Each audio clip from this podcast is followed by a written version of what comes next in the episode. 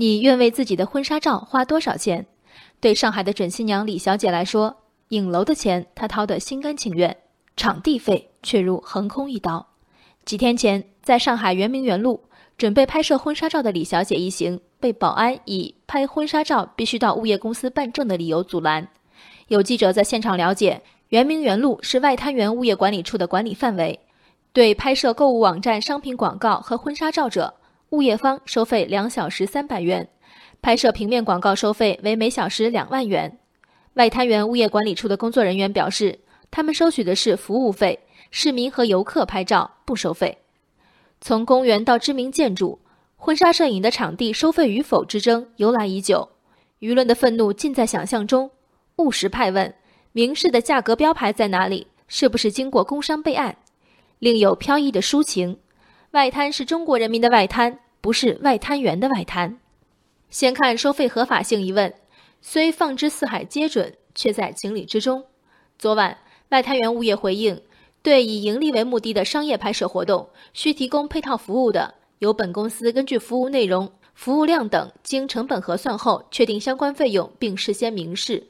服务内容包括停车、盥洗室、化妆间、增派保安保洁人员维护道路秩序和事后清理等。平时声明里收费似有据，自愿协商公示环节没有纰漏。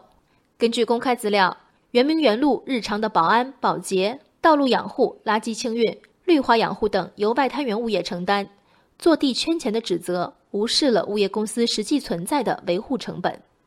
问出外滩是谁的外滩者，其实问的是衍生的疑问：老百姓有没有在公共道路上免费拍照的权利？有，当然有。物业公司回复也坚称没有对市民和游客拍照收费。那么李小姐不是市民吗？准确说。李小姐是一位正在履行商业合同的市民。按照惯例，拍摄婚纱照的收费中，除了服装、摄影师、化妆师，还包含了场地费用。双方约定，影楼提供场地也好，顾客购买公园门票也好，场地存在成本，难道不是一种常识吗？外滩是中国人民的外滩，那为什么要让全体中国人民来给李小姐分担门票钱呢？对公共资源约定俗成的分享。和在公共场所从事商业活动，并以此节省场地费用，这是两码事儿。要说拍婚纱照碍着谁了，那全家在宜家盖被睡觉的，拿着十件衣服进试衣间自拍搞代购的，更没碍着谁了。家居店、服装店不追究，是不愿拉下做生意的体面。物业公司较这个劲，不好看却没毛病。